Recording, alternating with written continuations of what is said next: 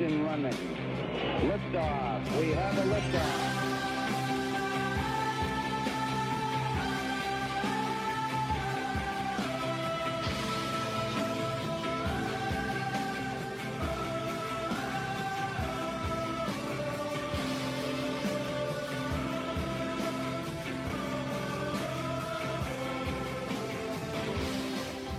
Hello, America. Welcome. It is Erick Erickson here across the United States of America. The phone number is 877 973 7425. Should you wish to be on the program, I'm going to try to not be alarmist. Uh, I, I don't want to alarm anyone, but I, I have some audio uh, I edited it. I had to trim it down because it was about seven minutes. I got it down to about two minutes, 36 seconds. Uh, and I, I, need to set the stage for you here. Uh, there have been a couple of cases, at least one documented case in Michigan in foster care of abuse.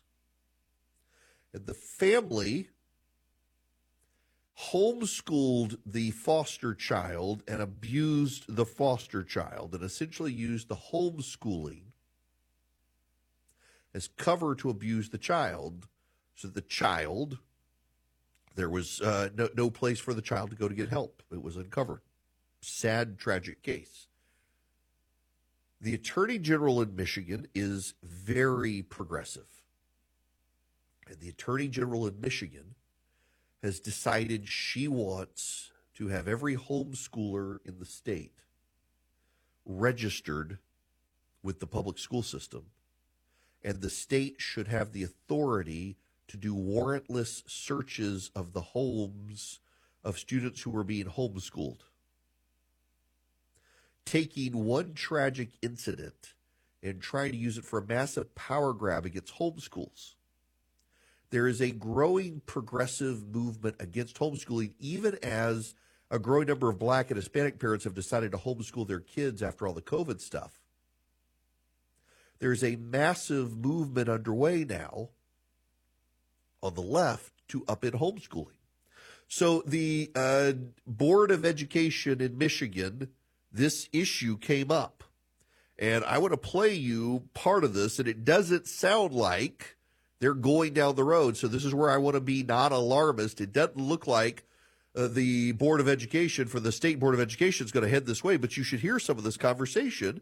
I'm going to play you the audio of two different people. There were a couple of others. Generally, everyone is kind of a, of the same page here, but listen to some of this. But certainly, a mere registration, a list of people, is not going to have anything to do or will not help prevent what Attorney General Nessel is talking about. So she's already kind of said the quiet part out loud.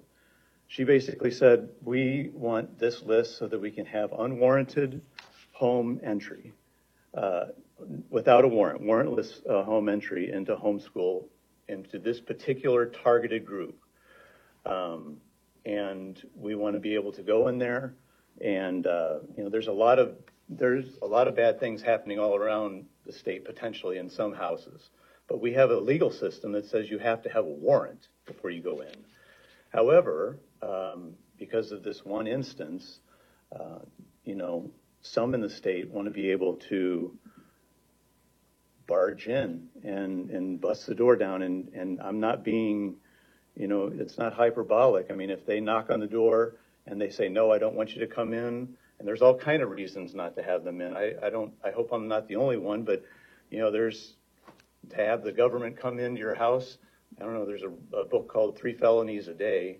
Can't remember the guy's name that wrote it, but I mean, if the government. Alan Dershowitz. Alan Dershowitz wrote the book Three Felonies a Day: How the Feds Target the Innocent. Uh, Harvey Silverglate and Alan Dershowitz. I'll interrupt the guy there. To get you, they're going to find something, uh, and so you there's just without warrant they shouldn't be coming into your house. My resolution that I presented this morning, I wish that we would uh, consider it. I don't think it's an issue that's going away. I think students have a constitutional right and reasonable expectation to privacy. I do. Um, I've been very clear too and forthright with the fact that, you know, it's oppressive to ask a student that has left the public education system for whatever reason they've left to then ask them to register with that same system. We wouldn't do that in any other uh, facet of society. And so to give people the freedom to exercise choices that work best for them is extremely important.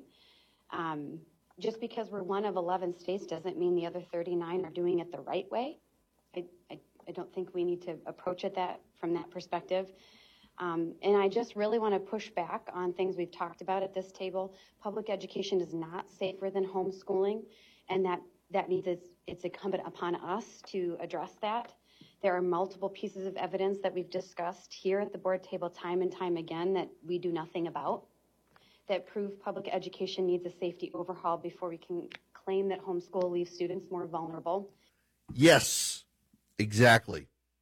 It doesn't look like they're going to go down this road, but uh, there is a very clear path uh, of regulation. Let, let, me give you some data about uh, homeschooling. Uh, here are the states that require no notice to a local school district about homeschooling Alaska, Connecticut, Idaho, Illinois, Iowa, Michigan, Missouri, New Jersey, Oklahoma, and Texas. Now, the states that have um, very high regulation for homeschooling is Massachusetts, New York, Pennsylvania, Rhode Island, and Vermont. States with very low regulation of homeschoolers, you've got to notify the local school district, but otherwise there's there's not a lot of com- uh, regulation compliance. California, ironically, Nevada, Utah, Arizona, New Mexico, Montana, Wyoming, Nebraska, Kansas, Arkansas, Wisconsin, Kentucky, Mississippi, Alabama, Georgia, and Delaware. Uh, Illinois is a state where there's no notice to school districts required, which is somewhat ironic because in Illinois a couple of years ago, they tried to force homeschool parents to join the teachers' unions, which is hilarious. Um, the fact that Michigan's attorney general wants the state to change its homeschool policies to require registration of homeschool students so that she then has the power to conduct warrantless searches of homeschools because of one incident over foster care is a massive power grab. But I can tell you, I can see where we're headed in this country. As more non white people are pulling their kids from public schools. In fact, you know, there was a story in, I went, whoa, where was it? It was the Washington Post. I want to say it was Washington Post. The Hamas supporting Washington Post. Of a, a number, a growing number of black families in Virginia that are pulling their kids out of public schools. And one of the issues, it, it was somewhat, it was, of course, the only way the Washington Post would support this was they didn't think their kids were being taught uh, real African history. And these parents wanted their kids to know more about their African cultural roots. And so they decided to homeschool their kids, and they were praising this. The same Hamas supporting Washington Post did another story about a uh, white Christian family that had turned their back on homeschooling because they were homeschooled by fundamentalist Christian parents and they didn't want to be like their parents and they wanted their kids to go to school and they wanted their kids to learn about tolerance and openness and have gay friends and, and transgender friends and, and uh, homeschooling was bad and misogynistic and oppressive they couldn't pick up their mind, couldn't, couldn't make up their mind, and the Washington Post how to spin it. The reality is, most homeschool kids are highly, highly educationally advanced compared to a lot of public school kids. The joking about homeschool kids is that they're not well socialized. And in many cases, I think that's true. I'm going to dance around this one a little bit and be diplomatic about it. I um I I I know a kid who's homeschooled. I know a lot of people who are homeschooled, by the way, and most of them, by the way, fantastic, uh, socially adept. But there's this one. It's the stereotype of if the kid sees me, he follows me and engages in nonstop conversation, and can't get the social clues that I'm I'm busy or I'm tired of the conversation or I need to talk to someone else. And, and it's, I, I chuckle the whole time about it because it's such the stereotypical the stereotypical homeschool kid. Uh, but at the same time, uh, some of my best friends grew up homeschooled, and they're some of the smartest people I know. Uh, their their level of education that they had, homeschooling is actually in most cases very very good. Uh, I you know I do ads for Hillsdale College. I love Hillsdale. I've got a number of friends of mine who were homeschooled and they went to Hillsdale College. They are more well read than almost anyone else I know. Uh, I can have a conversation with them about a lot of the stuff I'm reading and studying in seminary because they had to do it in college or they did it in, high school. I've got one of them. His parents made him read all the great classics. He had to read uh, Plato. He had to read John Calvin. He had to read Martin Luther. He had to read. Uh, he's not even Catholic and had to read the works of Joseph Ratzinger, who became Benedict XVI, and had a, a, a deep philosophical, theological understanding. And he, he's read all these great philosophers and can pick them apart. And he's got this brilliant scientific mind. His dad's a chemist, and his dad taught him chemistry in the homeschool program. And then eh, when his parents were deficient in what they couldn't read, they put him in a homeschool cooperative. And the other parents who who had different good math or science or whatever, they participated in great education. And that's the norm is a good education. Then you get them in a in a homeschool cooperative and they learn socialization skills. And progressives hate it. Be, progressives hate it because they're not learning about transgenderism, or if they are, they're learning it's counter to biology, which is true, it is. They're not learning about Black History Month unless their black parents were homeschooling their kids and what their kids know about it. They're not learning about the intersectional uh, woke indoctrination school theory of the day. They're learning real math. So my kids are in a classical uh, Christian school. They use Saxon math. It's what a lot of homeschool families use. And it's real math. It's the math I grew up with. It's it's the non-common core math. It's the math that you and I grew up with, and it's really good. And in fact, uh, my daughter is she's got a hundred percent. Proud dad moment. Y'all, I went to law school because I wanted to never have to do math again in my life. And here I find myself in business doing math. I saw a meme the other day of, of somebody, it was a guy walking down the street smiling, saying, just thinking about how that math I learned in high school, I've never had to use it since. And I literally the other day needed to do the formula to figure out a percentage increase for my business. It's like, oh my gosh, I got to Google it. Here I am having to do the math that I went to law school to avoid ever having to do the downside of owning your own business. But my daughter has 100% in AP calculus right now. How? I have no idea. She clearly got this from her mother, whose father is a Georgia Tech engineer. I just I I, don't understand how my kid has such a uh, has hundred percent in AP calculus because I assure you that I wanted nothing to do with geometry and trigonometry. That was my thing. I was fantastic. Uh, I, I won an award in Louisiana, top geometry student when I was in like tenth or eleventh grade. After that, it was all downhill. I am the guy who still has nightmares on occasion where I wake up and think, "Oh my God, I don't think I finished my math class in college. Did I really graduate?"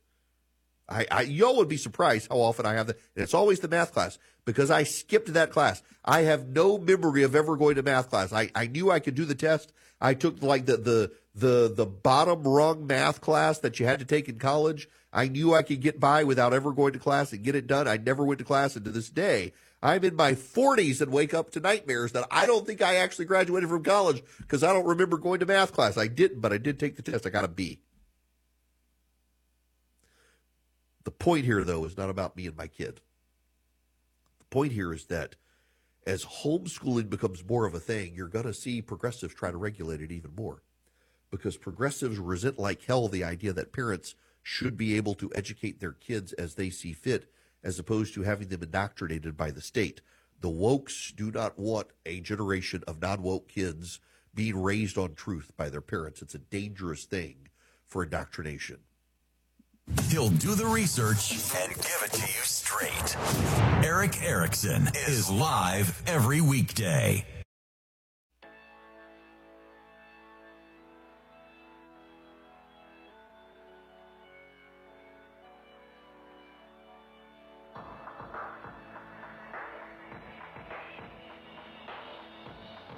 Want to be on the show? Come on, be on the show. Call Erick now at 877 973 7425. Hello there. Welcome. It is Erick Erickson here across the nation. The phone number 877-973-7425. Let's go to the phones here. James, welcome to the show. How are you? Good. How are you doing today? Good. What's going on? So I was just listening to your last segment about homeschool and everything, and I just gonna put my little two cents in about it. Um, first, yes, I do believe that if they want to register homeschoolers with the school so they can go in people's houses as if they're schools or something, very wrong, like bad. And I'm independent actually, but I don't like that at all. Um, but from my experience, I was homeschooled from second grade until uh, college, but that was until 12th grade. But that's because when I, um, in eighth grade, I actually tested to go to public school, and they tested me out all the way up to 11th grade. And my parents were like, he's too young to be with those kids right now.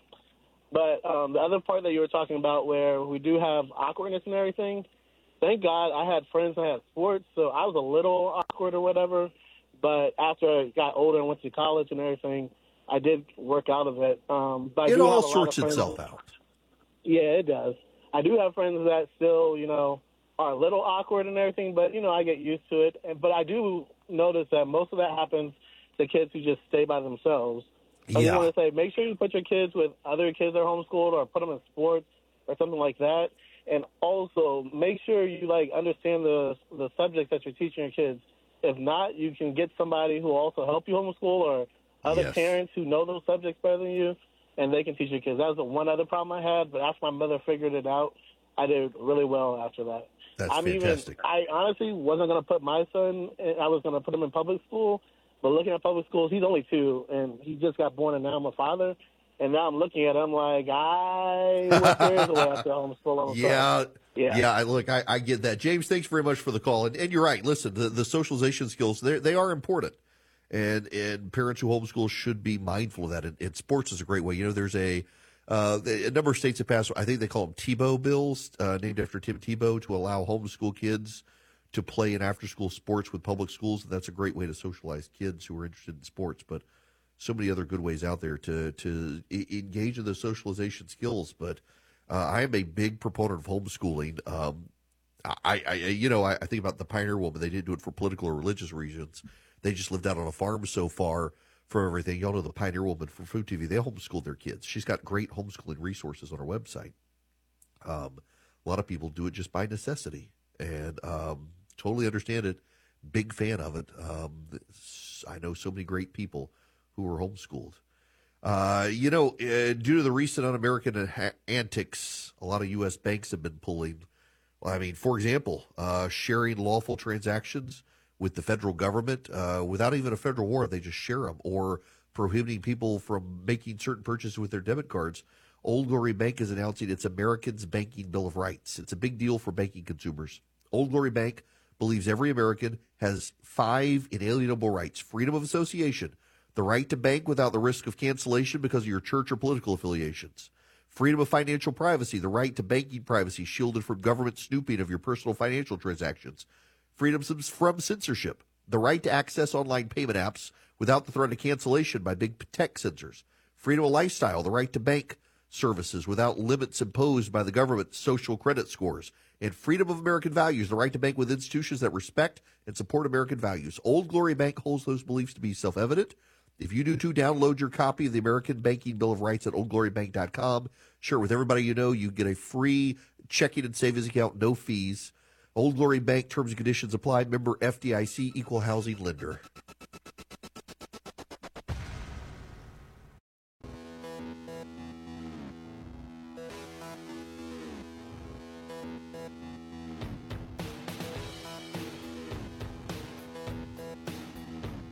Got the courage to tell you the truth, even when it isn't popular.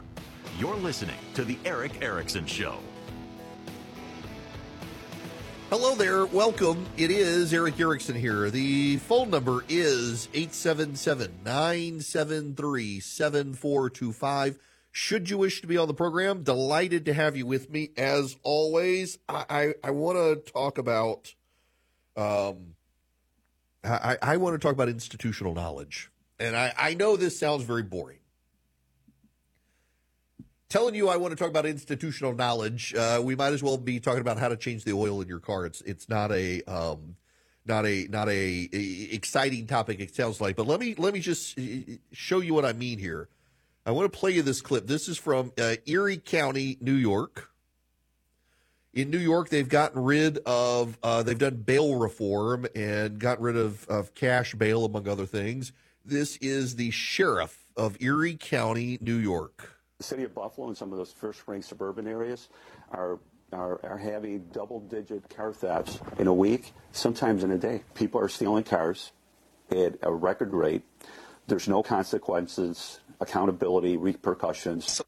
This has everything to do with the bail reforms in New York. People are getting out of uh, jail much easier. They're returning to the streets. They're going right back into crime.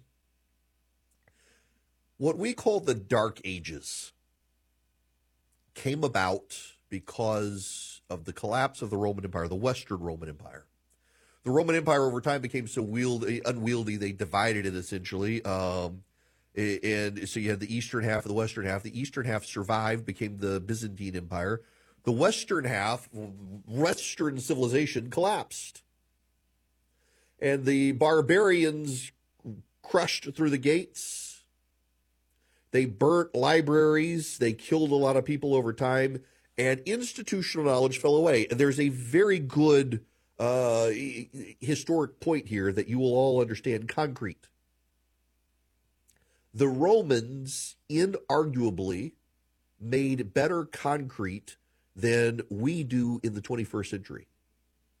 Roman concrete lasts thousands of years. Modern concrete lasts 100 years, maybe.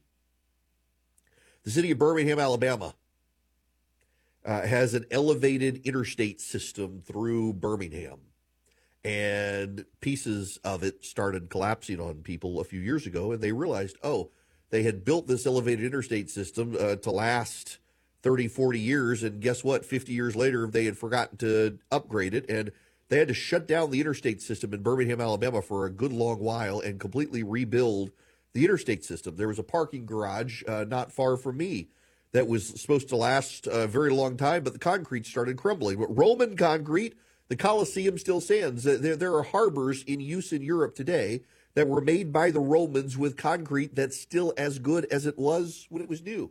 And we've only just, we think, in the last six months, literally the last six months, uncovered the secrets that made Roman concrete so significant. And it was lost with the Dark Ages. The recipes, the how to do it, were lost with the Dark Ages. A lot of monasteries began preserving the records of the Roman Empire. A lot of Christian monasteries began preserving the documents of the Roman Empire uh, to preserve the knowledge when when people went feral almost. You know, many of the documents we have of of uh, ancient Greek authors, of, of whether you've got Ptolemy from Egypt or whether you've got Plato, uh, Aeschylus, uh, Aristophanes, and the like, they were actually, um, as the Roman Empire began to crumble, Islamic scholars began to take the writings of the Greeks and Romans, translate them into Arabic, and it was actually the Islamic scholars who preserved a lot of Western civilization uh, before they were retrieved.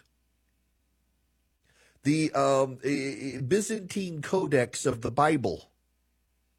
So there's an Alexandrian Codex and a Byzantine Codex of New Testament script of, and they don't vary, uh, but they're translated slightly differently. They come from different age points. Part of the Byzantine Codex came from a guy who was in a cafe in Byzantium in like the 15 or 1600s and noticed the parchment paper that was being used to serve the, the fish and realized it was ancient copies of the Bible that had come from a monastery and wound up preserving them. And we get parts of the Byzantine Codex of the Bible and, and preserved copies of the Bible. They were being used to wrap up as butcher paper a lot of knowledge died, a lot of knowledge went away.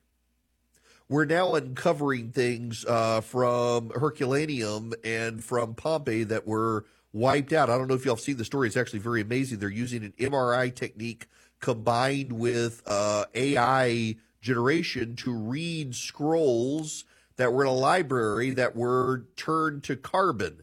And you can't unwrap the scroll without it uh, being destroyed but they can run it through an MRI machine and extract the data. And now they've been able to use AI techniques to actually read the writings. And we're uncovering lost Roman writings that otherwise would have completely disappeared because so much stuff disappeared during the Dark Ages. That gets me to modern times and back to this video of this Erie County sheriff in New York. If you asked any conservative what would happen if we got rid of bail, they would tell you there would be a massive spike in crime. If you asked any conservative what would happen if you began defunding police, they would tell you massive spike in crime. Major progressive enclaves of this country are seeing major, major crime waves. Austin, Texas now, in some precincts, lack police. They've treated the police so awful there. They've defunded them. They've cut their salaries. The police have quit. And they're seeing a big crime wave now in Austin, Texas. Crime has surged over 50% of the subway system in New York in the last couple of months. We lose our institutional knowledge. And when we lose our institutional knowledge, bad things creep back in. We are supposed to be stewards of that knowledge, stewards of information. Now, when you get to conservatism, a lot of the conservative movement has embraced populism as Donald Trump has risen. One of the issues and, and, problems I have with a lot of the conservative movement today is that the conservative movement today is filled with a lot of hucksters and grifters. There are some who are trying to keep the whole together, who are trying to infuse conservatism with a populism and balance it all. I have quite a lot of regard for Kevin Roberts at the Heritage Foundation. Uh, and he's he's threading a needle, and he gets a lot of uh, uh, unbridled hell from some people on the right who feel like he's betraying them. And I don't actually think that he is. I, I think he he sees that there's this large movement, there's a donor appetite for some shifts, and he's trying to infuse the old with some of the new to keep it all. And uh, there are some people who hate him for it. There's some people who like him for it. There's some people who say success. Some people who say it's not. There's a lot of dripping disdain with the old, from the old guard of what Kevin's doing with the Heritage Foundation. I'm intrigued by what he's trying to do to balance this all and keep a coalition together that the Heritage Foundation has over time uh, tried to preserve. But then there are others in the conservative movement who aren't conservative at all. I, I, I just am disdainful of the efforts of Turning Point USA and Charlie Kirk. Uh, it's it's not conservative and it's not principled. It is uh, paying a lot of people a lot of money to live luxurious lifestyles in multi-million dollar homes in Arizona with beach houses in Florida with no points on the board for the conservative movement. None whatsoever. They talk a good game and they're scamming elderly people, I personally think, out of their money and not putting any points on the board. Arizona, they live in Arizona. They pour their resources into Arizona, and Arizona now has a Democratic governor and Democratic senators. It's a garbage organization that had been full of rabid anti Semites until the outrage got so much they had to do something to keep the donor money coming in. We need stewards of conservatism. We don't need grifters and hucksters.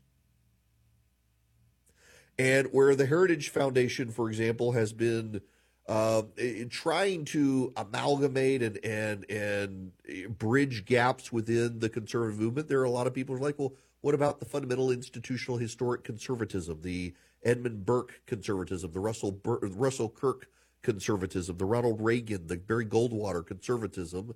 That is, free markets and free people are a good thing, and limited government is a good thing and we shouldn't be dabbling in pro unionization like J.D. Vance wants out of Ohio. It's not conservative.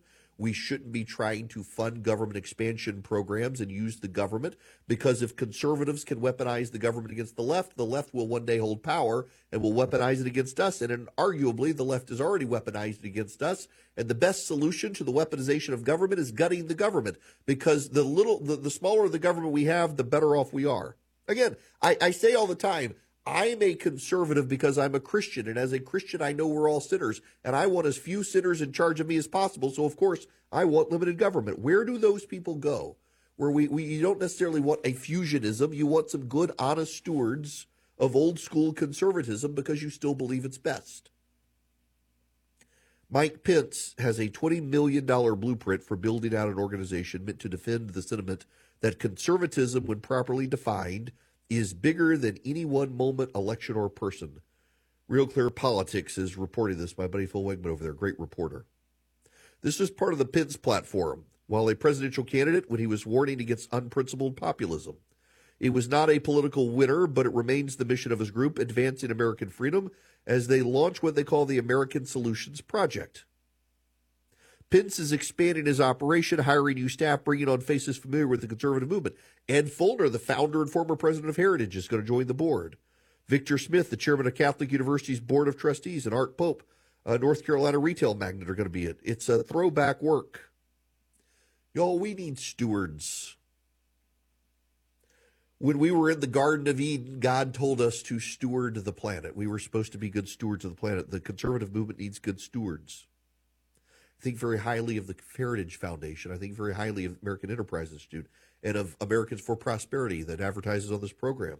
Uh, but I trust Mike Pence philosophically to be a steward with a rudder and a moral compass to say, you know what, this really isn't conservative. And I really hope he does well there. The conservatism Pence seeks to conserve is what his group defines as limited government principles, contrasting the populism of the right and the populism of the left. There is this idea now. A lot of people in the 80s and 90s, we call them neoconservatives. It's become a pejorative in a lot of circles, and some people meant it as an anti Semitic pejorative. What it actually meant, these neoconservatives, were liberals who were mugged by reality, essentially. They became conservatives, particularly in foreign policy, because they were deeply anti communist. They may have been socially liberal, but they were very Reagan conservative in foreign policy. They became neoconservative, and they began to infuse the conservative movement, particularly in foreign policy, with their ideas. And now there's this idea where a lot of people in current times who identify as conservatives because the wokes chased them out of the progressive movement they are still affiliated with the ideas of progressivism. The way a lot of the neocons remain socially liberal, they could never really jihad with the the pro life movement of the of the conservative movement. And in fact, you see guys like Bill Kristol have fallen away from conservatism, and, and turns out the pro life cause was never a unifying cause; it was foreign policy, among other things. And a Trump populism pushed him out of the movement. And you see even voices like Jennifer Rubin, who at one time was a neoconservative conservative, but, but didn't care about social issues and ran away and, and has now repudiated so many of her ideas. You see that. Well, you're seeing this now today. We're seeing people who came into the conservative movement chased out of progressivism by the wokes.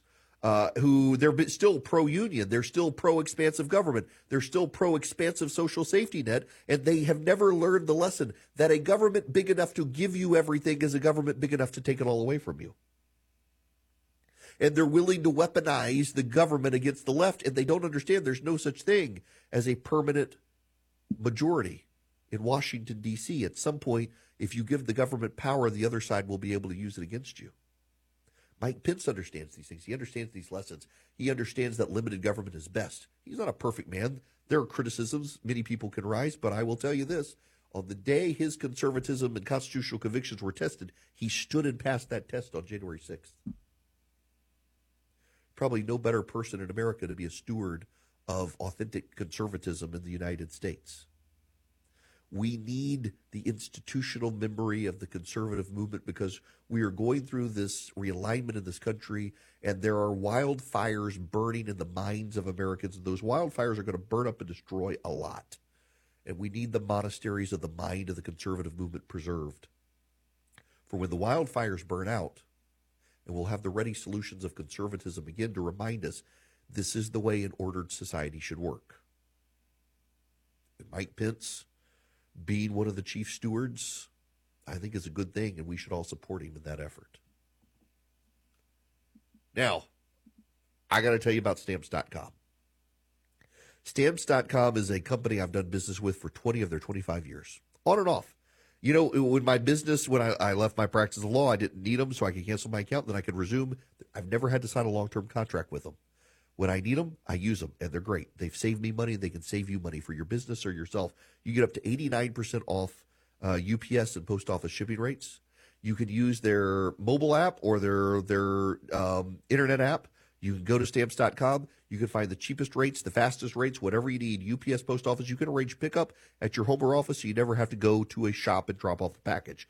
And you can even order supplies from them. Right now, if you go to stamps.com, you click the microphone, you put in Erick, E R I C K, you get a limited time offer with them where you get some free postage, you get a free digital scale, And you can get shipping and saving today with stamps.com. Uh, you do not have a contract to sign. You can cancel at any time. It is very reasonable. It will save you money. If you ship as much stuff as I do, I use them right now. I've used them in, in just the last couple of days. I think I've used it. I've had to go to stamps.com at least once a week for the last several weeks, sending out stuff to people, and it saves me money every time. It will for you as well. Use stamps.com. Go to stamps.com. You click the microphone in the upper right corner and you put in Erick, E R I C K. You get this great offer the free postage, the free digital scale. You don't have a contract, you don't have a long term commitment. Stamps.com. You ship and you save today. You're listening to The Erick Erickson Show, the perfect blend of news, analysis, opinion, and cooking. Hang on. Is that right? Yeah, cooking.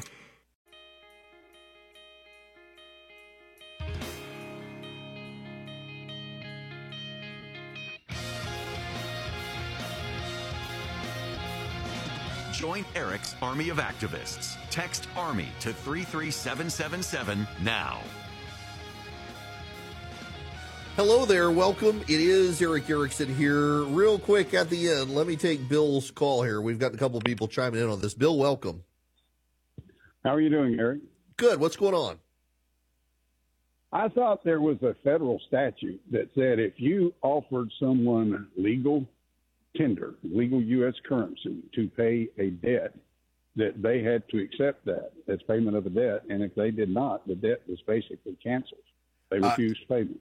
Yes and no. Um, if you if you offer a legal tender to a government entity, state, local, or federal, they have to take it. Uh, but a private business doesn't. A private business could say you got to put it on a credit card or write a check. Okay. Um, thank you for clarifying Yep. that. Oh yeah, absolutely. Uh, by the way, it's it's uh, it's 31 USC 5103 and following. Uh, legal tender says U.S. coins and currency are legal tender for all debts, public charges, taxes, and dues.